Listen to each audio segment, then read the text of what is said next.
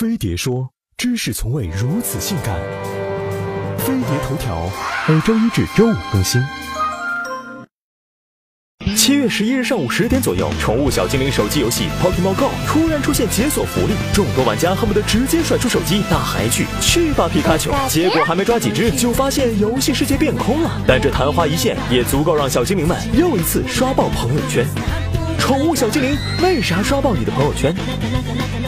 大热游戏 Pokemon Go，简单来说就是一个建立在真实地理位置上的游戏。根据手机定位，让你走到真实地点去抓宠物小精灵里面的角色，例如皮卡丘或者妙蛙种子。小精灵们出现在现实世界，魅力难挡，让死宅党冲出了家门，也给葛优躺打了鸡血。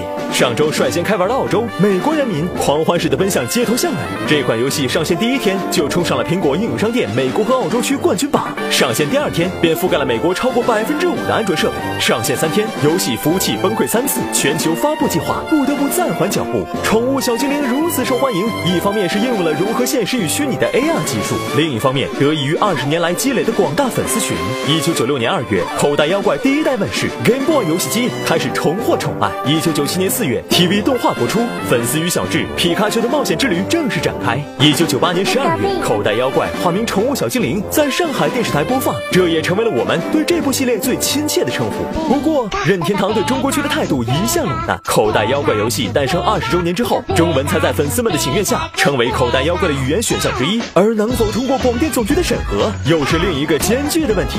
总之，辛苦翻墙才发现找不到宠物的骨灰粉们，出国可能才是你更快的选择。